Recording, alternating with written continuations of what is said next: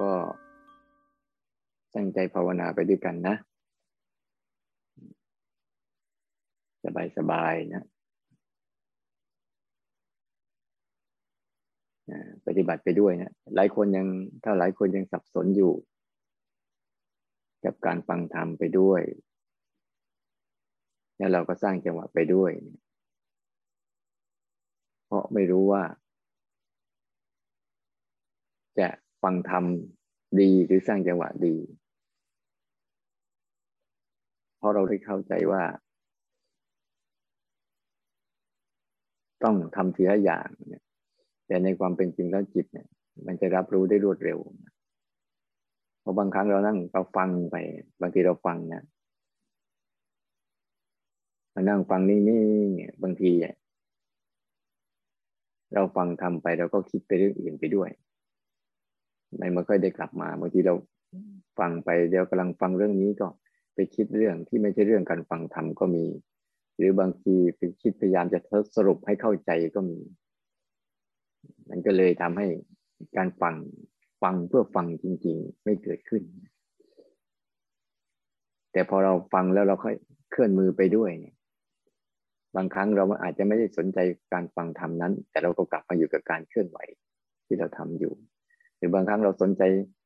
ฟังทำที่สิ่งที่เราทำเราฟังอยู่ แล้วมันคิดไปเรื่องอื่น พอเราวางมือปั๊บมันจะกลับมาที่นี่แล้วก็ตั้งใจฟังต่อ มันเป็นอุบายอันหนึ่งเนี่ย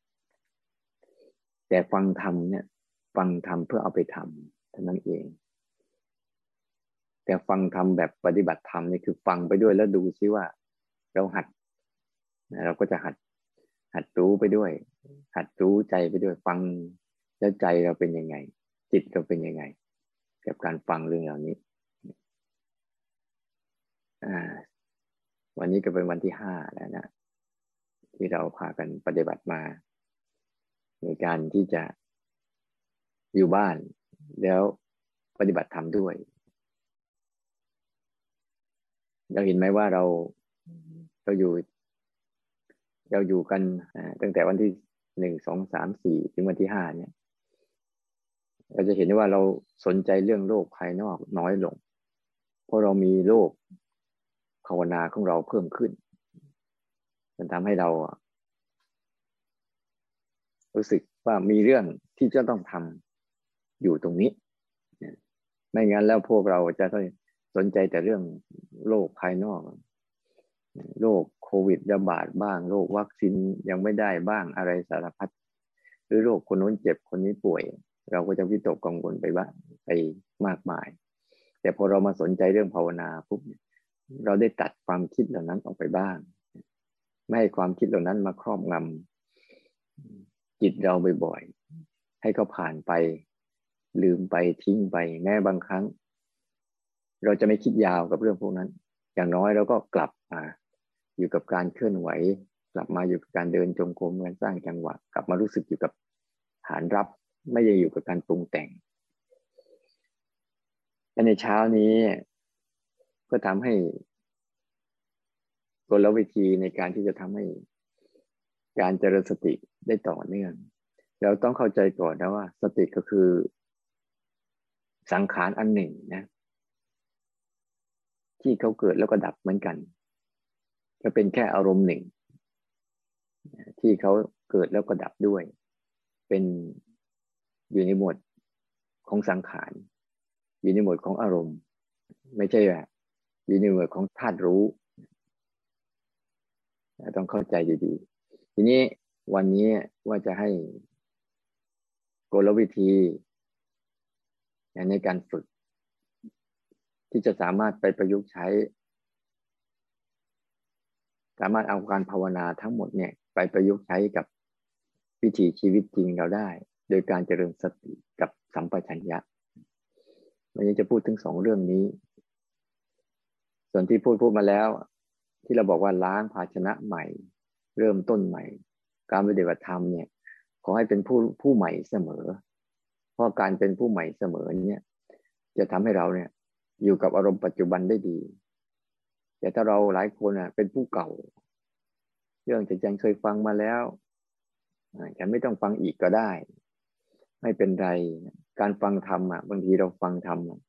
เราฟังวันนั้นน่ะ อารมณ์เราแค่นั้น สภาวะจิตเราแค่นั้น แต่พอเรามาทำวันนี้พอฟังวันนี้พอเราปฏิบัติไปได้สักพักหนึ่งพอเรามาฟังวันนี้ปุ๊บก็อาจจะเป็นเรื่องเดิมนั่นแหละแต่ว่าทำไมเราไม่เข้าใจตรงมุมนั้น มุมใดมุมหนึ่งของมันแต่มาเคยฟังเทศของครูบาอาจารย์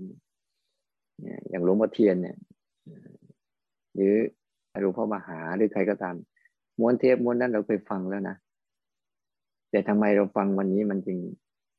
เป็นอีกมุมหนึ่งมองมุมมองหนึ่งเกิดขึ้นมาได้ ตอนนั้นเราฟังแล้วเอ๊ะไม่เห็นมัน ไม่เข้าใจตรงนี้เลยเช่นการการฟังธรรมเนี่ย ถ้าเราฟังแล้วเราทำด้วยแล้วฟังด้วยทำไปด้วยแล้วฟังไปด้วยเนี่ย มันจะทำให้จิตเราได้ค่อยเรียนรู้สิ่งที่ท่าน พูดท่านอธิบายได้มากขึ้นเนี่ยถ้ายิ่งฟังทำไปยิ่งลึกซึ้งไปเรื่อยๆนี่เหมือนกับฟังเรื่องอื่นเนี่ยฉะนั้นในวันนี้ก็อยากพูดถึงเรื่องสติและก็สัมปชัญญะนะที่จะนำมาพัฒนาให้สร้างเป็นกลวิธีในการจะทำให้เราได้เกิดความต่อเนื่องต่อการภาวนา ฉะนั้นในตัวสติเนี่ยจะมีอยู่สามส่วนนะตัวสติจริงๆคือตัวระลึก ตัวระลึกได้ ตัวระลึกถึงสภาวะ สภาวะที่เรากำลังเจริญ สภาวะที่เรากำลังจะพัฒนาพาจิตเราสัมผัสให้ได้บ่อยๆนะตัวสติ แค่ตัวระลึก ตัวสัมปชัญญะเนี่ย จะเป็นตัวเติมต่อจากสติอีกทีหนึ่งสติเป็นแค่ มันเหมือนกับสติถ้าเราง่ายๆถ้าเราทุกคนเคยจุดไฟอะตัวสติมันหัวไม่ขีดไฟที่มันมันลุกในจังหวะแรกฟู่แรกขึ้นมาปุ๊บเนี่ยก็ตัวสติ แต่ตัวสัมปชัญญะคือ เมื่อรู้ลุกไฟมันติดแล้ว มันลุกฟู่แรกขึ้นมาแล้วเราไปต่อเทียน ต่อปืนต่อเชื้ออะไรต่างๆทำให้กระแสไฟนั้น ได้ลุกยาวขึ้นได้ขยาย ได้ยาวขึ้น นานขึ้นนั่นเอง แต่เบื้องต้นเนี่ยจะพูดถึงสติก่อนว่า คือตัวระลึกวิธีการระลึกระลึกอย่างไรระลึกอย่างไรระลึกถึงอะไรและระลึกแบบไหน เวลาเราระลึกเนี่ยระลึกถึงเป้าหมายระลึกถึงอะไรระลึกเป้าหมายก่อนเป้าหมายของเราที่เราปฏิบัติทำทั้งหมดเนี่ย เราจะระลึกถึงตัวธาตุรู้ที่มีในตนแล้ว มีอยู่สามลักษณะพยายามย้ำว่านี่คือคือผลของมัน แต่การมีสตินั่นคือการทำเหตุของมัน โดยการเลิกถึงการรู้สังเกตเห็น ถ้าเรามีสติในการระลึกถึงว่า ตอนนี้เรากำลังรู้อยู่นะ ตอนนี้เราสังเกตอยู่นะ ตอนนี้เรากำลังเห็นอยู่นะ ไม่ว่าทุกอารมณ์อะไรก็ตามที่เกิดขึ้นมาปุ๊บเราสามารถระลึกถึงสภาวะทั้งสามอย่างนี้ได้เรื่อยๆแต่บางบางครั้งมันมีปิติขึ้นมาอ๋อเรานี่เราสังเกต เราเห็นปิติอยู่นะ เรารู้ลักษณะเราเห็นลักษณะของปิติอยู่นะ เรารู้ปิติอยู่นะ เราสังเกตปิติอยู่นะ เราไม่ได้เอาตัวปิตินะแต่เราเอาตัวสติสัมปชัญญะไปเลึกถึงสิ่งที่พาเราเห็น พาเรารู้ถึงลักษณะสิ่งนั้น ถ้าเราไม่หลงประเด็นซะก่อนตัวนี้ตัวสำคัญฉะนั้นตัวสติของเราเนี่ย จะเราต้องนึกถึงถึงเป้าหมายเราอยู่เสมอว่า เป้าหมายเราคืออันนี้คือสภาวะนี้คืออารมณ์นี้ คือลักษณะแบบนี้ เนี่ยคือประเด็นแรกนะก็ลึกถึงเป้าหมายอยู่สม่ำเสมอ ไม่งอนแง่น ไม่คอนแคลนไม่หวั่นไหว ไปกับสิ่งที่ไม่ใช่เป้าหมายแต่เวลาเราเกิดเราจะปฏิบัติธรรมในใจเราอะในในภายในของเราทุกคนอะ อารมณ์เนี่ย มันมีให้เราเลือก เยอะแยะแล้วก็มากมาย ถ้าเราไม่มีสติมั่นคงต่อ ต่อเป้าหมายได้ชัดเจนแล้ว มันจะสับสน เวลาเราภาวนา บางทีไปเจอปีติบ้าง ไปเจออารมณ์ดีๆ บ้าง ไปเจอความฟุ้งซ่านบ้าง ไปเจอความอึดอัดขัดเคืองบ้าง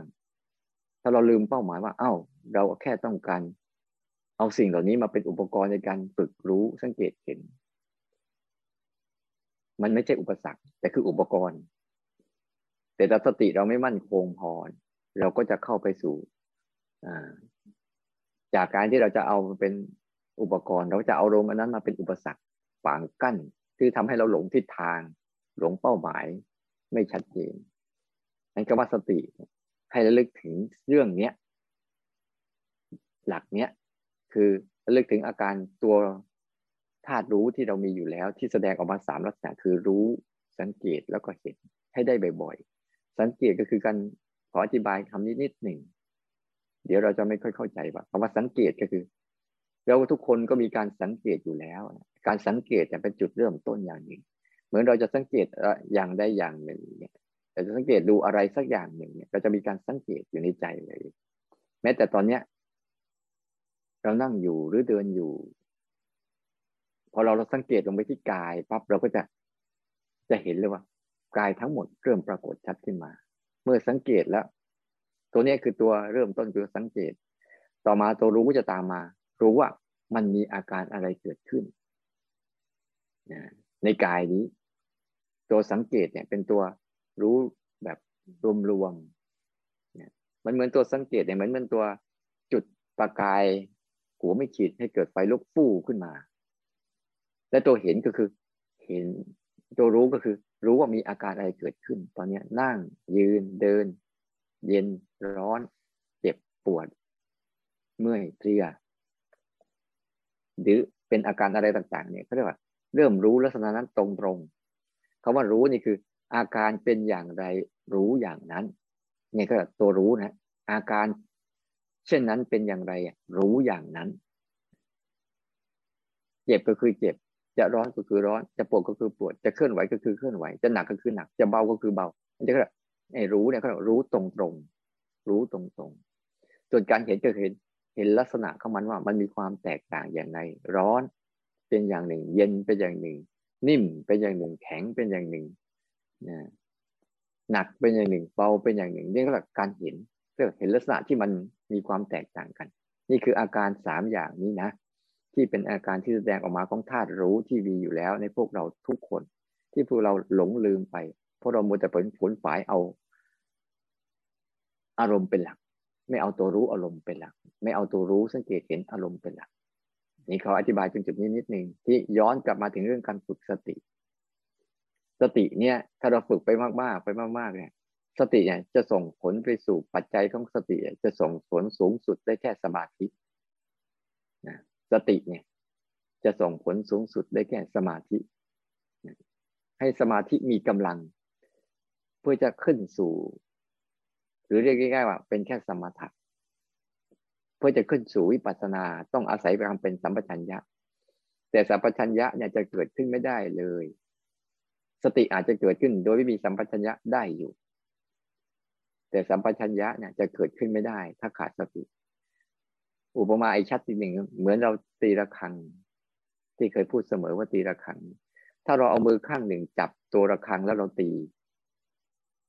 มันจะเป็นเสียงแค่มันดัง ดังสั้น ๆ ดังแค่แก๊กแก๊กแก๊กแก๊กไม่มีความกังวานความกังวานมันหายไป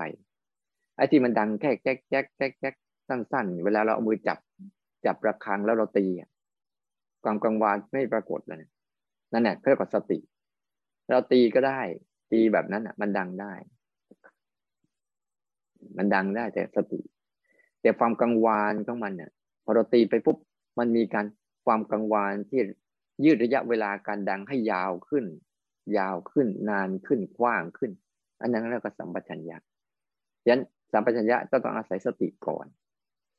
แต่สติจะเกิดเองก็ได้ หลายคนบางทีมีสติเยอะๆสติเยอะๆแต่ไม่มีสัมปชัญญะเนี่ยเขาจะได้แต่สมาธิ หรือบางครั้งก็ได้สมถะไป มีความสงบจิตสงบใจ เวลามีเรื่องราวอะไรก็จะหลุด กระเจิดเปิดเปิงไปอีกเนี่ยทีนี้เรามามาบอกถึงว่าวิธีการเรารู้แล้วว่าสติระลึกถึงเป้าหมายให้ชัดเจน เป้าหมายของเราคือระลึกถึงสามสามสิ่งนี้ไว้บ่อยๆแล้วลึกถึงอารมณ์นี้ให้ได้บ่อยๆ อารมณ์ธาตุรู้ที่มีอยู่ในเราแล้วคือ รู้สังเกตเห็น อันนี้ให้เข้าใจนะว่า วิธีการระลึกถึงเป้าหมายให้ชัดเจนไว้ อย่าหลงลืมเป้าหมายใด ๆ ที่วิธีที่จะทำให้สติเกิดขึ้นได้บ่อย ๆ จนกลายเป็นสัมปชัญญะทำยังไง ให้แบ่ง เพราะสติเนี่ยเขาจะลึกได้ถึงสามช่วงหนึ่งก่อนทำเรื่องนั้นสองกำลังทำเรื่องนั้นสามทำเรื่องนั้นเสร็จแล้ว วันนี้เราลองไปฝึกสติกันแบบนี้ดูนะไม่ว่าเราจะทำอะไรก็ตามเนี่ย เราลองแบ่งกิจกรรมเป็นสามขั้นตอน ทุกๆกกิจกรรม ให้ลองหัด แบ่งเป็นสามขั้นตอน เพื่อส่งเสริมให้การเกิดสติให้ได้บ่อยๆ เพราะบางครั้งเวลาเราทำอะไรไปปุ๊บเนี่ย เราจะได้แค่ขั้นตอนเดียว หรือบางครั้งเราก็ไม่รู้สึกขั้นตอนเลย ตัวอย่างเช่น เราจะดื่มน้ำเมื่อกี้เนี่ย ที่อาตมาดื่มน้ำเมื่อกี้ที่ว่าขอโทษแล้วดื่มน้ำเมื่อกี้เนี่ย ก่อนดื่มน้ำเนี่ย เรารู้สึกอะไร เรารู้สึกแล้วอ๋อคอมันแห้ง คอมันแห้ง เสียงมันทุ่ม เสียงมัน มันไม่ออกมาจากลำคอเนี่ยรู้สึกคอมันแห้งมันกระหายนี่แหละก่อนดื่มน้ำเรารู้สึกแล้วว่าอ๋ออันนี้คือลักษณะของร่างกายกำลังต้องการดื่มน้ำแล้วพอเรารู้สึกอย่างนี้ปุ๊บกำลังกำลังจะดื่มน้ำคือกำลังไปขนขวายหาขวด หาขวดน้ำอันนี้คือกำลัง ที่แรกก่อน เรารู้แล้วว่าเราต้องการดื่มน้ำสองกำลังคือกำลังทำอะกำลังทำกำลังทำ กำลังไปหาขวดน้ำกำลังจับขวดน้ำกำลังบิดขวดน้ำกำลังยกขวดน้ำกำลังดื่มน้ำอันนี้เรียกกำลังทำพอหลังจากดื่มน้ำเสร็จแล้วอ๋อมันมีความมันมีอะไรดื่มน้ำเสร็จแล้วคือไปเรียบร้อยแล้วมันมีความชุ่มชื่น อาการเมื่อกี้ที่มันคอแห้งน้ำหายไป แล้วเราก็ดื่มน้ำเสร็จแล้วก็มีการวางขวดลงไป ความหนักที่เกิดขึ้นจากการจับขวดเมื่อกี้ มันวางลงไปมันก็หายไปเรื่อยๆหายไปแล้ว อันนี้แหละแค่ดื่มน้ำครั้งเดียวเนี่ย เราสามารถที่จะทำให้เกิดความรู้สึกได้ถึงสามระดับ ก่อนทำก่อนดื่มน้ำกำลังดื่มน้ำหลังจากดื่มน้ำแต่เท่าบุคคลที่ไม่เจริญสติเนี่ย มันไม่มีเลยสักอย่าง แค่รู้สึกว่าอยากกินน้ำแล้วก็จบ ก็ไปหยิบน้ำมากิน แต่ความละเอียดลึกซึ้งกับเรื่องเฉพาะหน้าพาให้จิตของเรานะ่ะ ไม่เตลิด เปิดเปิงไปกับเรื่องอื่น มันจะไม่กลับมา บางครั้งเราดื่มน้ำอยู่ จิตเราอะ ความคิดเราก็เข้ามาแทรก ชวนไปเรื่องนู้นชวนไปเรื่องนี้ ชวนไปเรื่องนั้นอีก แม้แต่ขณะที่เราสวดมนต์ที่ผ่านมาแล้วเมื่อกี้ถ้าเราฝึกได้ก่อนสวดมนต์เราทำตัวยังไง เตรียมตัวยังไงเขาบอกแบบไหน ให้ตั้งกายตรงนะฝึกหายใจให้เรียบร้อยก่อนเพื่อเตรียมสติ ตอนนี้เราก็จะทำเรื่องนี้นะกำลังสวดมนต์อยู่นะ ก่อนสวดมนต์อยู่นะ เตรียมตัวแบบนี้ ในขณะที่เรากำลังสวดมนต์อยู่ปุ๊บตาก็อ่านไป ปากก็พูดไปนะแล้วบางครั้งเนี่ยนะจ๊ะที่เรากำลังสวดมนต์ก็จะมีความคิดเรื่องอื่น ๆ เข้ามาให้เราเห็นด้วยมีความคิดเรื่องนู้นเรื่องนี้เรื่องนั้น ที่จะเกิดขึ้นมาแทรกแทรก แต่เราไม่ได้สนใจ เพราะนั่นเรากำลังสวดมนต์อยู่ เวลาสวดมนต์ปุ๊บก็จะสัมผัสการเป็นวักเป็นตอนเป็นขณะ หรือบางครั้งก็จะพยายามสวดให้พร้อมกับคนนำสวดอันนี้เรียกกำลังสวดมนต์พอสวดมนต์เสร็จเรียบร้อยปุ๊บอ่าเราก็โล่งโปร่งสบาย จบภารกิจไปแล้ว แล้วก็สัมผัสความโล่งความโปร่งความสบาย หรือรู้สึกว่าภารกิจนี้จบไปแล้ว อันนี้ถ้าใครอยากจะฝึกสติในวิถีชีวิตประจำวัน หรือในวิถีชีวิตจริงเนี่ย ลองลองทำกิจกรรมของเราเอง ทุก ๆกิจกรรม ลองแบ่งเป็นสามช่วงไปสิ แล้ววันทั้งวันเนี่ย เราสามารถเจริญภาวนาหรือเจริญสติได้ตลอดเวลา เพราะเราสามารถเอาสามการนี้มาระลึกได้ทุกกิจกรรม ไม่ว่าจะเป็นอะไรนะ จะเป็นการขับถ่ายแต่ละครั้ง มันก็มีอยู่ อย่างคนส่วนใหญ่ที่มักหลงลืมเนี่ย ไม่ค่อยใส่ใจกับเรื่องพวกนี้ จิตเขาจึงพุ่งไปกับความปรุงแต่งข้างนอกอยู่ตลอดเวลา ไม่วกกลับมาอยู่ในในฐานต่างๆฉะนั้นไอการการฝึกจากก่อนกินข้าวกำลังกินข้าว หลังจากกินข้าวใช้ได้หมดนะก่อนเข้าห้องน้ำกำลังไปเข้าห้องน้ำหลังจากเข้าห้องน้ำเสร็จแล้วกำลังเข้าห้องน้ำหลังจากเข้าห้องน้ำเสร็จแล้ว ก็ใช้ได้ ทุกเรื่องนะทุกเรื่องทั้งหมดเลย เราลองดูนะ เราลองซอยมันเหมือนกับเรา ชีวิตวันหนึ่งทั้งวันเนี่ย มันเป็นชีวิตทั้งวัน เหมือนกับเราได้ เราได้ อย่างใดอย่างหนึ่งมาชิ้นใหญ่ๆเหมือนเราก็ได้หมูได้ผักได้ปลาได้เนื้อชิ้นใหญ่ๆมาเนี่ยทีนี้ชิ้นใหญ่ๆเนี่ย มันกินได้ยาก มันต้องซอยให้ละเอียด จึงจะกินได้ง่ายนั้นชีวิตในวันหนึ่งเนี่ยเราลองทำดูสิว่า แล้วเราจะรู้จักว่าเราจะทบทวนได้เลยวันเนี้ยเราผ่านเรื่องราวอะไรมาบ้าง เราจะเห็นเลยว่า แต่ละวันเนี่ย ที่เราผ่านเรื่องราวมา ถ้าเราไม่มีสติเนี่ยวันนี้เราผ่านเรื่องอะไรมาบ้าง เรานึกถึงไม่ได้กี่เรื่องหรอกเราก็ลืมหมดเนื่องจากเรื่องบางที่เรื่องที่ที่แรงๆนั่นแหละจะนึกขึ้นได้ หรือเรื่องที่มีความ เจ็บปวดกันในชีวิตที่รุนแรง หรือเรื่องที่มีความสุขที่รุนแรงจึงจะนึกได้ แต่เรื่องที่ธรรมดาธรรมดาเนี่ยเราจะไม่สามารถจะนึกถึงมันได้ แต่ถ้าเราซอยซอยซอยกิจกรรมเนี่ยเราจะเห็นทั้งวันเนี่ยมีเรื่องอะไรให้เราสัมผัสได้ตลอดระยะเส้นทาง จนกว่าเราจะจบในวันหนึ่ง ในวันหนึ่งเราเคยสังเกตเห็นไหมว่า เขาจะแบ่ง แบ่งอะไรเป็นสามสามการกลางคืน แต่ละเรื่องเนี่ย แต่ละวันเนี่ย เช้าชั่วเที่ยงเที่ยงชั่วค่ำค่ำชั่วกลางคืนก็ช่วงกลางคืนไปก็จะแบ่งเป็นสามช่วงฉะนั้นเวลาเราทำอะไรก็ตามปุ๊บเราลองแบ่งสิกิจกรรมอะ คือเรื่องนั้นอาจจะใหญ่แค่ไหนก็ได้ เช่น แค่เรื่องแปลงฟันเล็กๆน้อยๆเนี่ย เราลองเล่นกับเขาสิแทนที่เราจะรีบแปลงแปลงแปลงแปลงแปลงเพื่อจะไปทำอะไรอ้าวเราก็รีบก็ได้ แต่ในความรีบนั้นอะ ให้มันมีสติสัมปชัญญะ ให้มีสติด้วยในการสังเกตกระบวนการสามสี่ขั้นตอนเนี้ยก่อนแปลงกำลังแปลงหลังจากแปลงแล้ว แล้วเราเวลาเราทำอย่างนี้ปุ๊บเนี่ย การหลงลืม การหลงลืมในเรื่องต่างๆของเราเนี่ย จะน้อยลง จะน้อยลง การวางสิ่งของก่อนวางสิ่งของ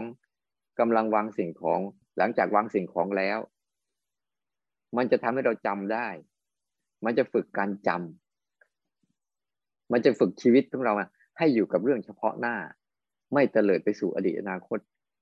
เขาเรียกว่าเป็นการฝึกให้จิตเนี่ยวกกลับมาอยู่กับปัจจุบัน เป็นการส่งเสริมให้ให้จิตใจเราเนี่ยละทิ้งเรื่องอดีตละทิ้งเรื่องอนาคต แล้วก็เรื่องอยู่เรื่องเฉพาะหน้า อย่างเป็นระบบอย่างเป็นระเบียบ และอย่างมีการที่เรียนรู้และศึกษาและเข้าใจด้วย ฉันอยากว่าเวลาเราจะฝึกสติมันให้ให้เต็มที่คอยลองใช้ความรู้สึกทั้งสามช่วงนี้กับทุกกิจกรรมดูทำเล่นๆ ไม่ต้องไปเพ่งเอาจริงเอาจังอะไรกับมัน บางครั้งเราอาจจะรู้แค่ เริ่มต้นใหม่ๆ มันอาจจะเริ่มต้นรู้ แต่ตรงกลางตอนท้ายไม่รู้ ก็ไม่เป็นไร หรือบางครั้งอะ บางคนอาจจะ พอฝึกแล้ว จิตเขาคุ้นเคยเขาได้นิสัยแล้วเขาอาจจะรู้ได้ทีหน่อย เช่น เริ่มต้นตรงกลาง แต่ท้ายลืมก็ไม่เป็นไร หรือบางครั้งแค่ เริ่มต้นก็ไม่รู้ ตรงกลางก็ไม่รู้ ไปรู้ตอนท้ายก็ยังดี จนกว่าเราจะมีสติสมบูรณ์เราก็อาจจะสามารถรู้ได้ทั้งสามช่วงไปเลย เริ่มต้นก็รู้ ตรงท่ามกลางก็รู้สุดท้ายก็รู้อันนั้น เป็นตัวชี้วัดว่า เราเริ่มมีสติอย่างสมบูรณ์ สติเราเริ่มเข้มแข็ง เมื่อมีตรงนี้ปุ๊บสมาธิจะตามมา เพราะมันจะกลายเป็นสมาธิ เพราะเราเริ่มสนใจเรื่องใดเรื่องหนึ่ง ทั้งที่มีหลายเรื่อง แต่เราสนใจเรื่องนั้นก่อน ก่อนจะไปเรื่องหนึ่งเรื่องสองเรื่องสามเรื่องสี่เรื่องห้าอันเนี้ยเป็นวิธีปฏิบัติการเจริญสติแบบสามการแบบง่าย แบบกับการใช้กับของจริง ใช้กับชีวิตจริง อันนี้เป็นการบ้านวันนี้นะ ลองไปถอดบทเรียนวันนี้นะ เป็นการฝึกสติ ถ้าเรามีความศรัทธาต่อเป้าหมายจริง ๆ แล้ว เราจะเห็นได้ว่าการฝึกสติทั้งสามการนั่นน่ะ มันมีตัวรู้ตัวสังเกตตัวเห็น พฤติกรรมอันนั้น ได้ชัดเจนขึ้นด้วย ไม่เบลอ ไม่เผลอ ไม่เพลิน ไม่ลอย ไม่หลง มันจะทำให้เป้าหมายของเราอะค่อยๆเด่นชัดขึ้น เพราะเราทำสติมาเพื่อให้ตัวรู้ตัวสังเกตตัวเห็นเนี่ย เขาได้ได้สัมผัสกับการเฝ้าดูความเป็นไปของอารมณ์ต่างๆ ได้ดีขึ้น ได้เป็นอิสระขึ้น ไม่ได้มีส่วนได้ส่วนเสีย ไม่ได้มีส่วนร่วมอะไร แต่มีส่วนคือได้ได้เรียนรู้ว่ามันคืออะไร บ่อยๆ แล้วเราจะเข้าใจว่า จิตของเราที่มันพ้นจากอารมณ์เป็นยังไง อยู่ท่ามกลางอารมณ์ แต่ไม่ติดอารมณ์เป็นยังไง อยู่ท่ามกลางอารมณ์ ไม่ส่วนตัวแต่มีความส่วนตัวเป็นยังไง อันนั้นมันจะค่อยๆปรากฏขึ้นมา แต่สาเหตุมันคือต้องมีสติในสามการนี้ก่อน อันนี้ขาจะพูดไว้ประมาณแค่นี้นะ แล้วเราไปฝึกเอา นี่แหละ เป็นการจะฝึกเสริมให้เรานำมาใช้กับชีวิตจริง และนำมาใช้ได้จริง เมื่อเรานำถึงนี้ใหม่ ๆ ไม่ต้องกังวลมันอาจจะได้ก่อนบ้าง หลังบ้าง หรือตรงกลางบ้าง ไม่เป็นไร เราค่อยๆสร้างอุปนิสัยให้มันบ่อยเข้า บ่อยเข้า บ่อยเข้า เดี๋ยวเขาจะได้อุปนิสัยเอง เราต้องสร้างให้เขา ไม่งั้นเขาจะได้อุปนิสัยเดิมคือหลง ลอเพลินไปวันวันหนึ่ง ก็ไม่รู้วันเนี้ยเราทำอะไรมาบ้าง แต่ถ้าเราทำอย่างนี้ปุ๊บเราจะสำรวจได้เลยว่า วันเนี้ยเราได้ไปที่ไหน เราได้ทำอะไร เราได้คุยเรื่องอะไร แล้วมันจบลงแบบไหน การจบของแต่ละเรื่องอาจจะดีก็ได้ ไม่ดีก็ได้ แต่นั่นคือมันจบไปแล้ว มันไม่ได้เอามาย้ำคิดย้ำทำให้เหนื่อยอีก วันต่อมาเราก็เริ่มดำเนินชีวิตของเราใหม่ฉะนั้นแต่ละวัน ที่เราทำเราจะทำให้ความรู้สึกเราตื่นตัวขึ้นเรื่อยๆลำดับต่อมาจะพูดถึงสัมปชัญญะ สัมปชัญญะมีสี่อย่างนี่จะพูดสติไว้แค่นี้นะ สัมปชัญญะเนี่ย ที่สุดของสติก็คือสมาธิ สัพพัญญะก็คือการให้เกิดปัญญา สัพพัญญะมีอยู่สี่อย่าง ภาษาบาลีก็สาตกะ สัมปชัญญะ โคจระสัมปชัญญะ สัปปายะ สัมปชัญญะอาสัมโมหะ สัมปชัญญะ แต่ไม่ต้องไปสนใจภาษาบาลีนะ ถ้าใครสนใจใครรู้ก็ไม่เป็นไร แต่ว่ายืนยันว่ามีที่ไปที่มาของมันคือแบบนี้ สาตกะคืออะไร ความหมายของสาตกะคือ รู้ว่าอะไรเป็นสาระ อะไรไม่เป็นสาระ สาตกะคือสาระ รู้ว่าอะไรคือสาระ อะไรไม่ใช่สาระ เหมือนเมื่อกี้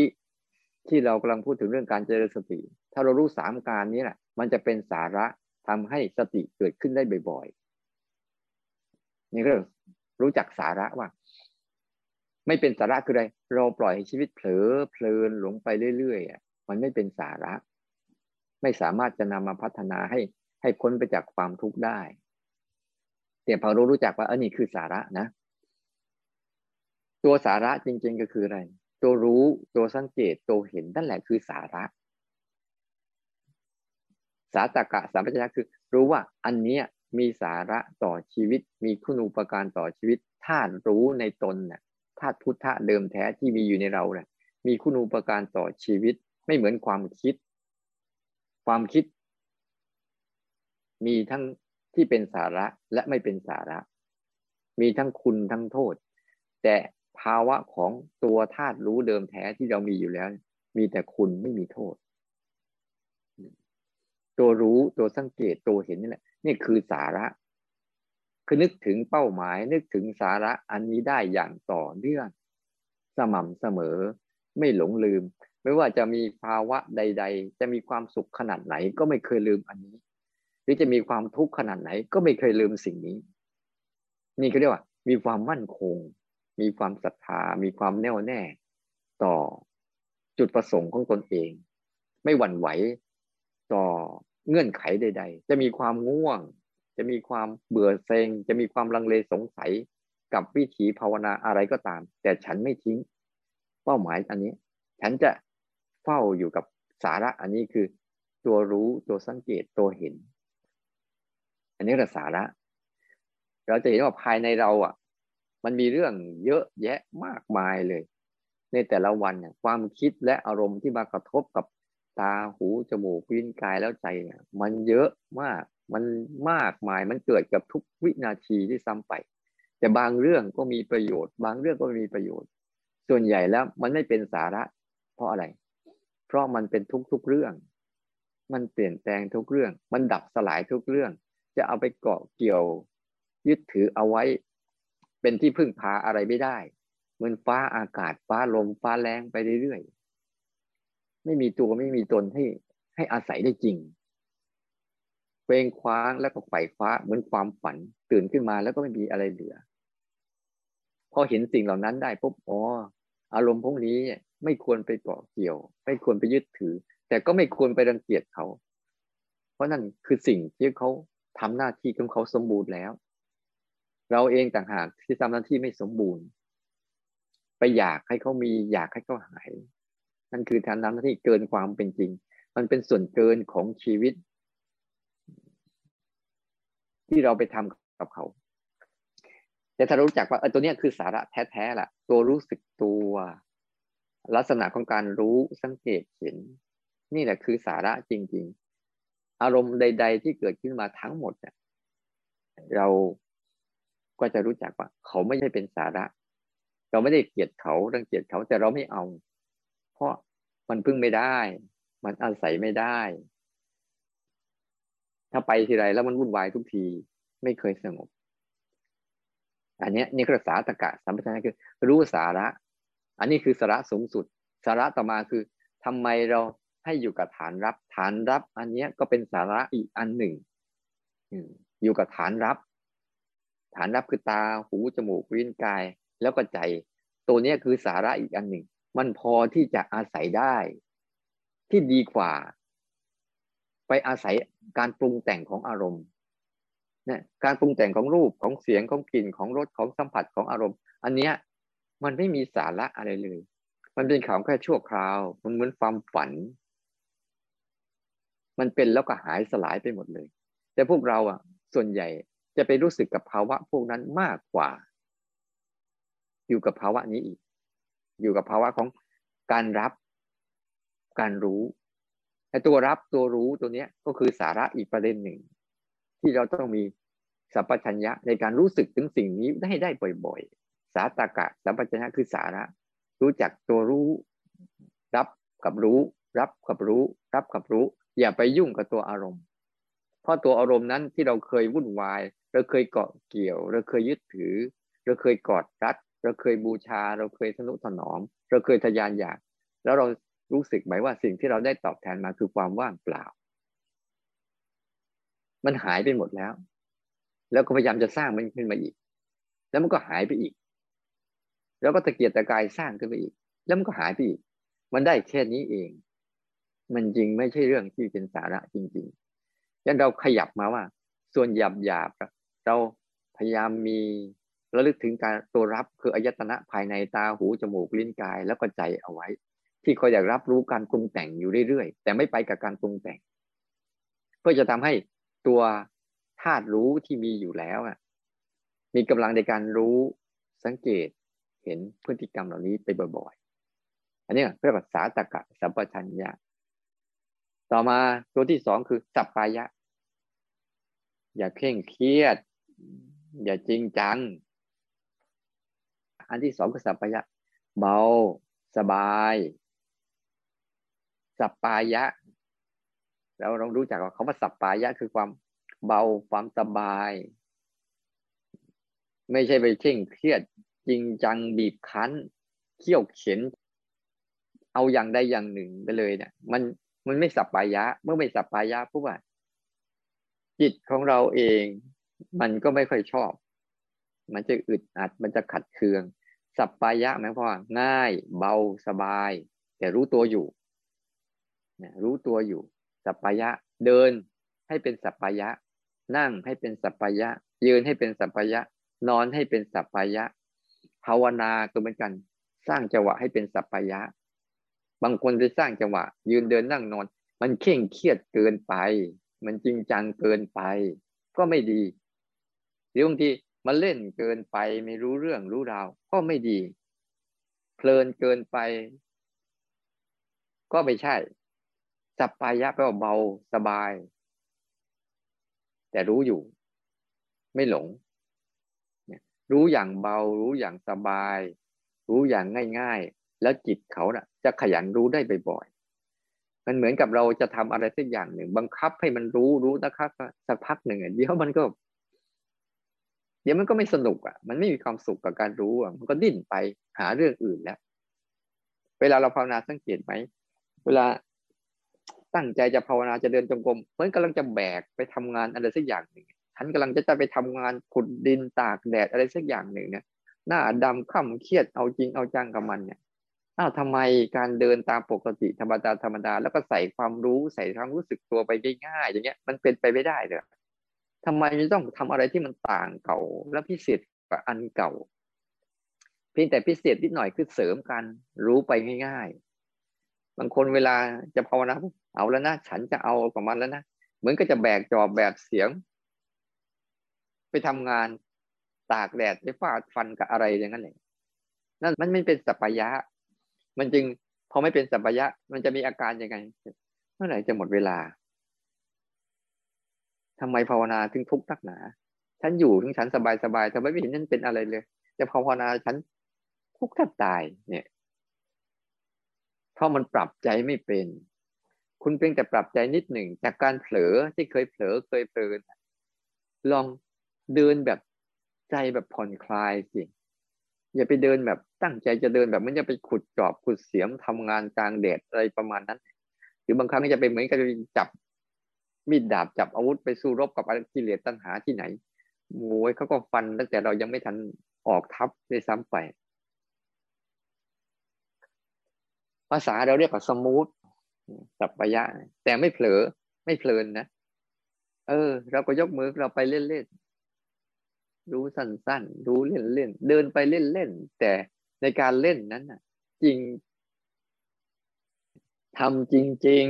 ๆ ภาษาที่ถูกต้องเลยทำจริง ๆ แต่เอาเล่นๆทำเป็นกันไหมไม่รู้นะ ถ้าทำกันไม่เป็นก็ต้องไปหัดนะสัปปายะมันอยู่อยู่อยู่ในความพูดรู้สึกอย่างนี้แหละทำจริง ๆ แต่รู้เล่นๆ เนี่ยสัปปายะมันจะอยู่ในภาคคือ มันอยู่บนเงื่อนไขว่า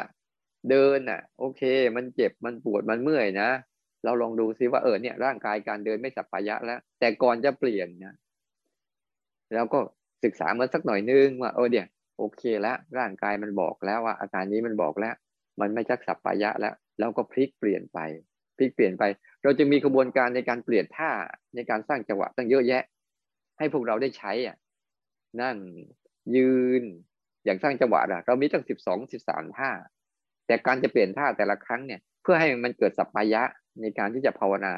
ไม่เหมือนเรานั่งสมาธินิ่งๆ ประมาณชั่วโมงหนึ่งเนี่ย เราร้อนรนกระวนกระวาย รอเวลาเลิกแทบตาย หรือบางครั้งถ้ามีปิติหน่อย ปิติมาเลี้ยง มีความสุขหน่อย ก็รู้สึกว่า เรานั่งแล้วเราไม่มีปัญหา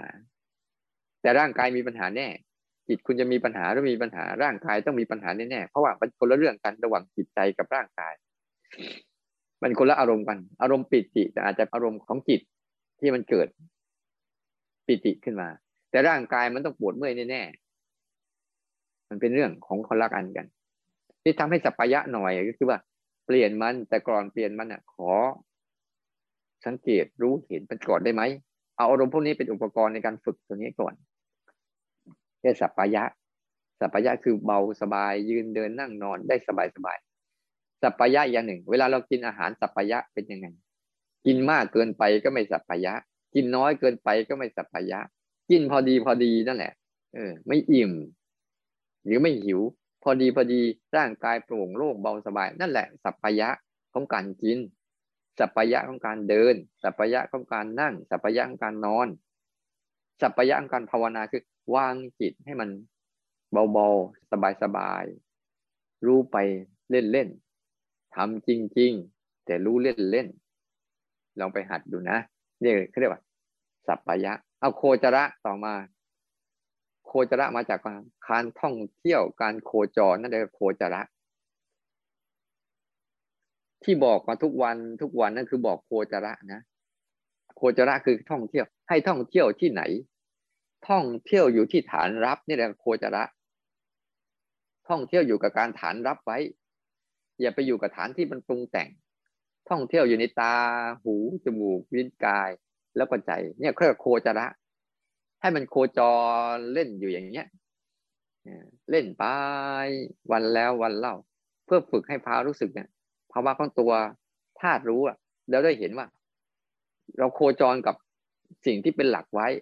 สิ่งที่คอยดักรับรู้เรื่องราวของโลกใบนี้ ที่มันต่อมาสู่โลกใบนี้จะเข้ามาหาเราได้ยังไง มันไม่ผ่านจากนั้นมันต้องผ่านเส้นทางนี้แหละ เราเพียงแต่โคจระคือโคจรเที่ยวอาตากำลังเห็นอะไรเราก็รู้สึกไปหูกำลังได้ยินอะไรเราก็รู้สึกไปจมูกกำลังได้กลิ่นอะไรในตอนนี้เราก็รู้สึกไปลิ้นกำลังรู้รสอะไรเราก็รู้สึกไปกายกำลังเกิดอะไรขึ้นในตอนนี้เราก็รู้สึกไป ใจเรากำลังรับรู้อารมณ์นึกคิดอะไรมากมายที่กำลังปรุงแต่งอยู่ บนโลกใบนี้ เราก็รู้สึกไป รู้สึกไปแต่เราไม่ได้ไปเข้าใจไหมนี่ก็เรียกโคจระ โคจระคือการท่องเที่ยวโคจร เที่ยวเล่น อยู่ในอายตนะภายใน แล้วก็อยู่กับจิตอยู่กับจิตคือ อยู่กับธาตุรู้ที่มีอยู่ในตนเนี่ยก็โคจระ ให้โคจระโคจรอยู่ หรืออีกอันหนึ่งถ้าขยายออกไปอีกอันหนึ่งโคจระคือโคจรอยู่ในปัจจุบัน อย่าไปโคจรในอดีตอนาคต มันจะพาให้วุ่นวายสับสนไปหมดเลย โคจระหมายว่าพาจิตเรานะ่ะไปเล่นอยู่กับอดีตอนาคตอยู่เรื่อยเลย ปัจจุบันต่อหน้าต่อหน้ามีเยอะแยะมากมายไม่เคยสนใจ ไม่เคยกำหนดรู้ ไม่เคยฝึกรู้ ไม่เคยฝึกสังเกตรู้เห็นมันเลย ไปโคจรอยู่กับเรื่องอดีต โคจรอยู่เรื่องอนาคตเนี่ยก็เรียกโคจระ พาจิตไปโคจรไกลเกินไป เรื่องใกล้ๆปัจจุบันก็ยังไม่รู้จักพาจิตมันมาโคจรอยู่แต่เรื่องใกล้ๆเข้ามาอีกโคจระคือยุคอยู่กับฐานรับเนี่ยอายตนะของเราเนี่ย ตาหูจมูกลิ้นกาย ย่อๆลงมาเหลือก็ โคจรอยู่กับกายกับใจ นี่ ย่อลงมาเหลือแค่สองอันเนี่ย โคจรอยู่ที่กายที่ใจนี่แหละ เดี๋ยวมันก็ต้องมาทางนี้แหละ มันไม่ไปไหนหรอก ไม่ต้องไปวิ่งหามันหรอกนะเดี๋ยวมันมาหาเราเอง ไม่ต้องไปวิ่งหา ไม่ต้องไปวิ่งหาความทุกข์เดี๋ยวความทุกข์มันมาให้เรารู้เอง ไม่ต้องไปวิ่งหาความรู้อะไรมากมาย เดี๋ยวความรู้ต่างๆ มันจะเข้ามาหาเองเพื่อโคจระสั้นๆก็คือจากหกให้เหลือสองเพราะ โคจระที่กายเมื่อไหร่ปั๊บมันก็จะมีตา มีหู มีจมูก มีลิ้น มีใจไปด้วย เสร็จเลย นั่นเลยว่า ให้มันโคจระแบบเนี้ย ให้มันโคจรอยู่ เล่นอยู่เนี้ย แล้วเรื่องราวของโลกที่มันปรุงแต่งอะ เดี๋ยวมันเข้ามาหาเราเอง เราไม่ต้องวิ่งไปหามัน มันจะได้ทั้งปัจจุบันด้วย มันจะได้ทั้งหลักมันด้วย มันจะส่งต่อตัวสุดท้าย เมื่อมีโคจระเป็นแล้วเนี่ย มันก็จะอาสามโมหะ ได้เรียนรู้อะไรตัวสุดท้ายพอดีเลย เพราะว่า เวลาเราท่องเที่ยวไปแต่ละที่ปุ๊บมามันก็ทำให้เราเกิดปัญญา เกิดการเรียนรู้ว่าที่นี่เขามีอะไรที่นั่นเขามีอะไรที่นั่นเขาเป็นแบบไหนเรียกว่าอาสามโมหะ ถ้าโมหะ แปลว่าไม่รู้อะแปลว่าไม่ โมหะแปลว่าไม่รู้อาสามโมหะคือไม่หลงนั่นเอง ไม่หลงนั่นเองอาสามโมหะนี่คือลักษณะของมันคือ เมื่อมันมันเริ่มต้นมาดีแล้วเนี่ย จากสาตกะ สู่สัปปายะ สู่โคจระ แล้วมันจะส่งต่อตัวตัวอาสามโมหะคือ มันจะเห็นลักษณะชัดเจนว่าตา มีหน้าที่รับรู้รูปเขาเรียกว่า มันสามารถแยกได้ชัด อาสามโมหะนี่คือ แยกได้ชัดเจน อะไรเป็นอะไร ไม่ปนกันมั่ว ไม่สับสนปนเป มันแยกกันได้ชัดเจนเลยว่าอ๋ออันนี้คือตัวธาตุรู้จริง ๆ คืออันนี้รู้สังเกตเห็นและนอกนั้นเป็นตัวอารมณ์ที่ปรุงแต่ง เยอะแยะมากมาย เห็นได้ชัดว่า แต่ละอารมณ์จะมีลักษณะที่ต่างกัน มีรูปลักษณ์ต่างกัน มีอาการต่างกัน มีรูปแบบของการเกิดที่ต่างกัน และมีปัจจัยประกอบที่ต่างกัน จะเห็นชัด จิตมันแยกเป็นบางคนเนี่ยเกิดแล้ว ที่บางครั้งเขามีอัสามโมหะเขาว่าบางคนก็รู้สึกเอ๊ะมันมีความรู้สึกว่า มันแยกได้เออกายเป็นอย่างหนึ่ง ตัวรู้เป็นอย่างหนึ่ง เนี่ยหลายคนมีแล้ว